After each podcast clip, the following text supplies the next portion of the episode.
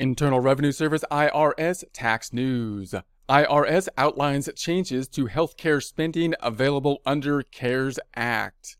IR 2020 122, June 17, 2020, Washington. The Internal Revenue Service has advised that new rules under the CARES Act provide flexibility for healthcare spending that may be helpful to the current environment where more people may need at home services due to measures to fight the coronavirus.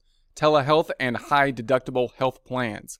Under the CARES Act, a high deductible health plan, HDHP, temporarily can, can cover telehealth and other remote care services without a deductible or with a deductible below the minimum annual deductible otherwise required by law. Telehealth and other remote care services also are temporarily included as categories of coverage that are disregarded for the purpose of determining whether an individual who has other health plan coverage in addition to an HDHP is an eligible individual who may make tax favored contributions to his or her HSA. Thus, an otherwise eligible individual with coverage under HDP, HDHP may still contribute to an HSA despite receiving coverage from telehealth and other remote care services before satisfying the HDHP deductible or despite receiving coverage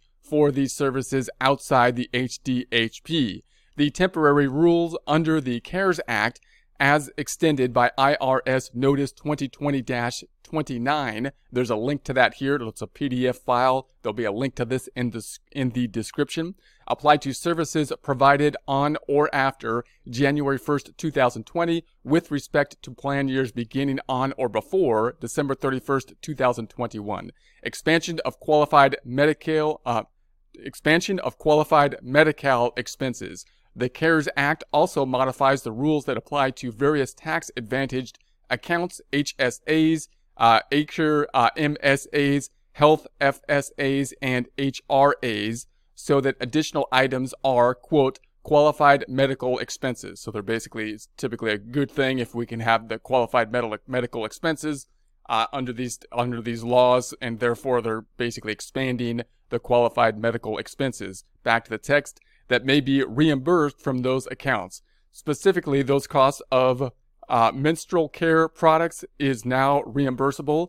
These products are defined as uh, tampons, pads, liners, cups, sponges, or other similar products. In addition, over the counter uh, products and medications are now reimbursable without a prescription. The new rules apply to amounts paid after December 31st, 2019. Taxpayers should save receipts of their purchases for their uh, records and so that they are able to submit claims for reimbursement. More information, the IRS will provide any further updates as soon as they are available on its website at irs.gov forward slash coronavirus. There's a link to that here. There'll be a link to this in the description.